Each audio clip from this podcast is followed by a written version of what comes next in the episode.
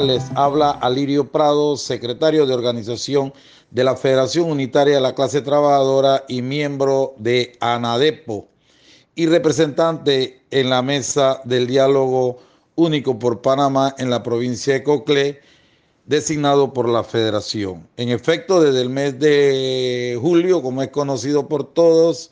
y todas, se da la explosión social en Panamá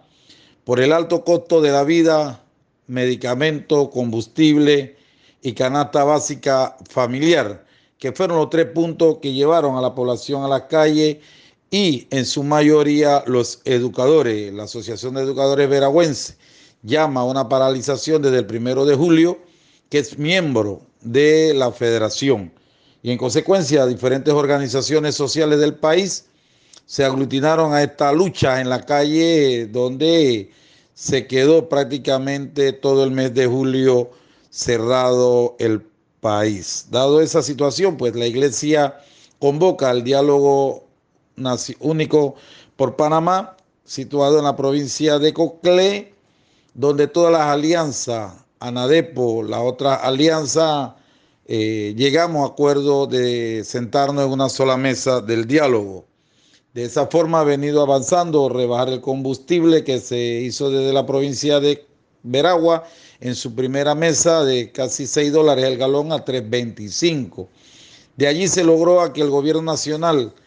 concretara 72 productos de la canasta básica, incluyendo productos de primera necesidad de limpieza del hogar y de uso personal. Lamentablemente a la fecha el gobierno no ha podido cumplir con la rebaja efectiva del 30% de estos productos y seguimos discutiéndolo en la mesa.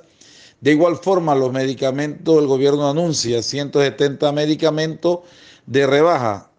para la población, pero a la postre que vamos no se ha habido, no ha habido un resultado efectivo. Eh, se ha avanzado también sobre la solicitud de una mesa del diálogo de la Caja del Seguro Social, donde se haga la recomposición de una nueva mesa con nuevos actores y donde las alianzas tengan la participación. En eso se está pendiente. De igual forma se está solicitando una canasta básica alimenticia saludable que en el país no existe. Ahora mismo estamos en una situación que nos vemos en un receso hasta el viernes porque se tienen que sentar las bases de una mesa intersectorial. ¿Qué quiere decir esto? Que todos los sectores tienen que tener una mesa de seguimiento, educación, canasta básica, transporte, combustible, pero donde deberían entrar todos los actores, como el gobierno y la iglesia misma mencionaba, donde deberían entrar los empresarios, pero al cierre del sábado pasado, el gobierno se niega ahora a sentar las bases de esta mesa intersectorial temática para seguir discutiendo lo que haya quedado sin acuerdo en las diferentes eh, mesas de trabajo que hemos tenido por más de 38 días consecutivos en la provincia de Coclé. Se ha logrado que el gobierno reconozca el 6% del Producto Interno Bruto para la educación que lo establece la ley eh, ah, se ha llegado a un acuerdo del 5.5% para el 2023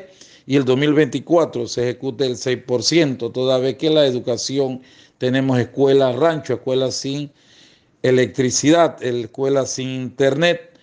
y el gobierno nacional tiene que atender esto de inmediato. Así que de esa forma se ha venido desarrollando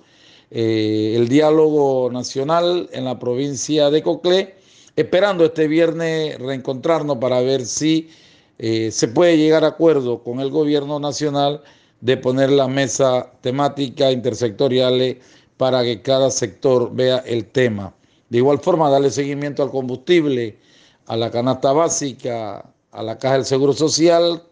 y que el desabastecimiento de medicamentos sea algo del pasado. Pero bueno, los movimientos sociales, nuestra federación sigue en la mesa esperando que el gobierno nacional cumpla con estos acuerdos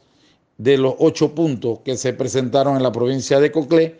para discutirlo, que son canasta básica, combustible, medicamento, 6% de Producto Interno Bruto, energía, caja del Seguro Social y